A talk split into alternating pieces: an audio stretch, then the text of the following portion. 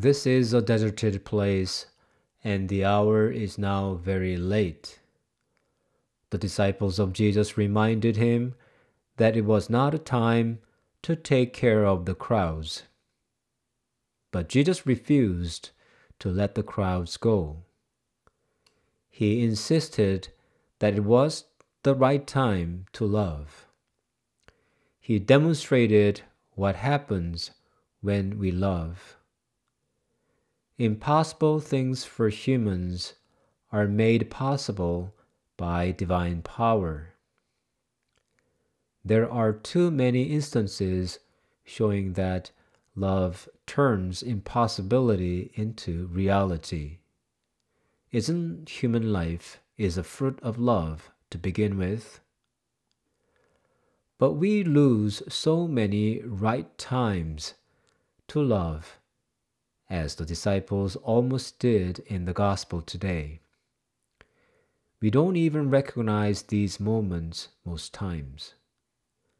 Special days like birthdays and anniversaries help us, but are they enough?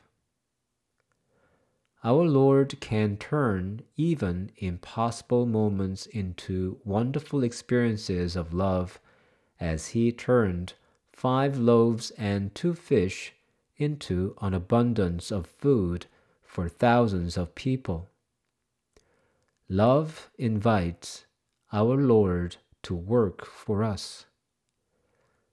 The compassionate heart of Jesus for the people turned the dark hour of the deserted place into a glorious wonderland of God's abundance. When we do anything with love for others, our Lord's help and wonder are there.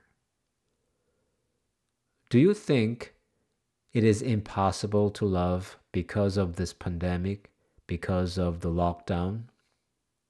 In other words, do you believe God cannot work his wonder because of the pandemic and the lockdown? It is unthinkable.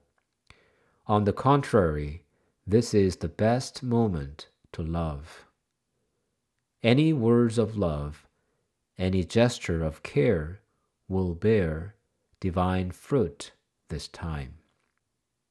St. John reminds us in the first reading Beloved, let us love one another because love is from God. Everyone who loves is born of God and knows God. Whoever does not love does not know God, for God is love.